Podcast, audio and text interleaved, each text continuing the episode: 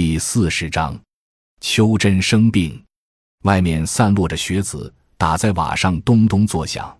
天气寒冷，秋真已躺在床上几天了。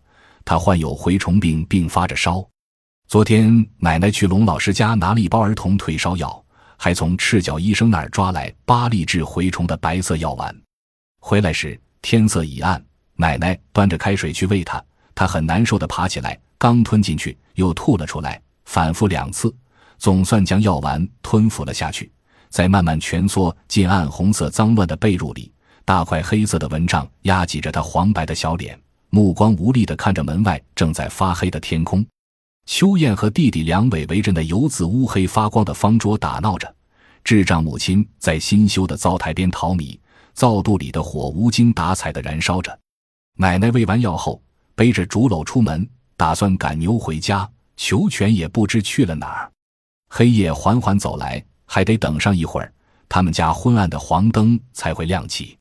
第二天上午，我拎着画框进门，赤脚医生正准备给秋珍打针，针头发出寒光，秋珍见状便哭了起来。奶奶脱开她的裤子，医生俯下身子，一针扎过去，很快就结束了。奶奶抱着他，又回到那黑色的蚊帐里去。医生走时对我说：“你观察他两小时后有什么不舒服，再告诉我。”我应和着。下午，裘全和奶奶都已上山砍柴，家里剩下智障母亲、床上的秋珍、哭鼻子的梁伟和躲在灶台边的秋燕，因为他将家里仅有的半瓶酱油打碎在火塘边，怕妈妈打他；还有在角落处画画的我。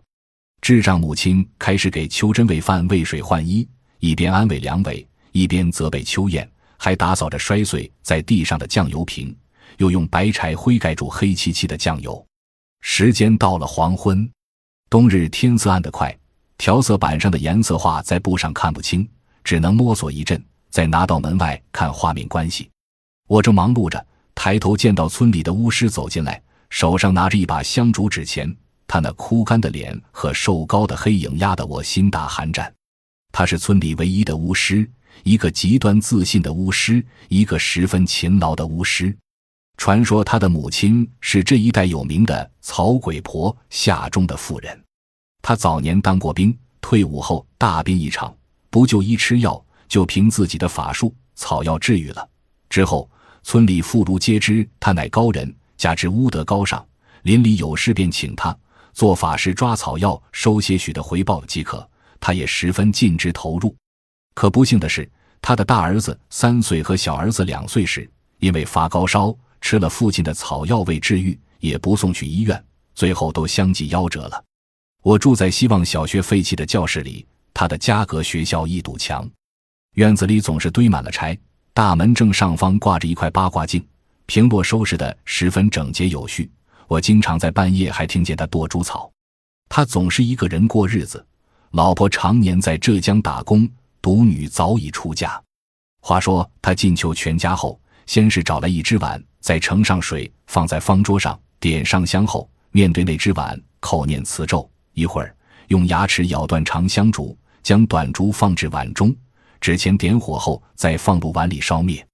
念叨一阵，然后分别在火堂、堂屋正壁、灶台前后、大门左侧，最后在秋珍床下放置燃烧的纸钱，手端刚才的那碗水。念一阵，含一口水，再向秋珍吐去，脚也再跺，接连三次，以为驱赶附在秋珍身上的鬼怪。屋里弥漫着香烛纸钱的气味，那一刻既庄严又神秘。奶奶扶起秋珍，端起那碗水喂给她一大口。约五分钟后，法事完毕，巫师给奶奶交代几句，便庄重地头也不回地走出大门。好像认为这不过是小事，无需担忧。鬼怪被他的法术吓得早已躲到远处的山林里面去了。奶奶在身后一直道谢，然后又看了看我，眼神含着谅解。原因是在上次秋燕去医院前，他曾打着手电跑到巫师家问询如何决定。我到他家后，果断地说绝不可信任巫师，今晚一定要去医院。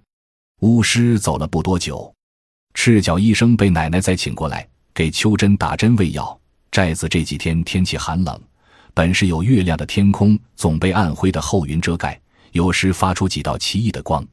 走在黑乎乎的石板路上，带着祈祷回到希望小学那间杂乱的教室，里面放着我的住行，我的梦想。二零一五年一月九日于亮灯。